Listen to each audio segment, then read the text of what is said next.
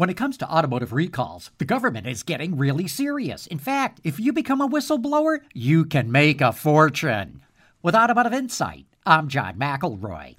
In 2016, a Korean engineer who worked for Hyundai flew to Washington, D.C. to tell NHTSA that Hyundai was hiding information on a defective engine. After investigating, NHTSA found an oil leak that could cause those engines to freeze up or even catch fire. So NHTSA fined Hyundai over $200 million for hiding the information. And then it paid the Korean engineer $24 million for blowing the whistle. The first time NHTSA's ever paid out an award to a whistleblower.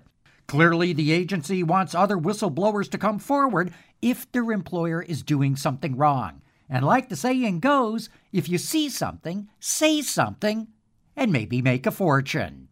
With Automotive Insight, I'm John McElroy, WWJ News Radio 950.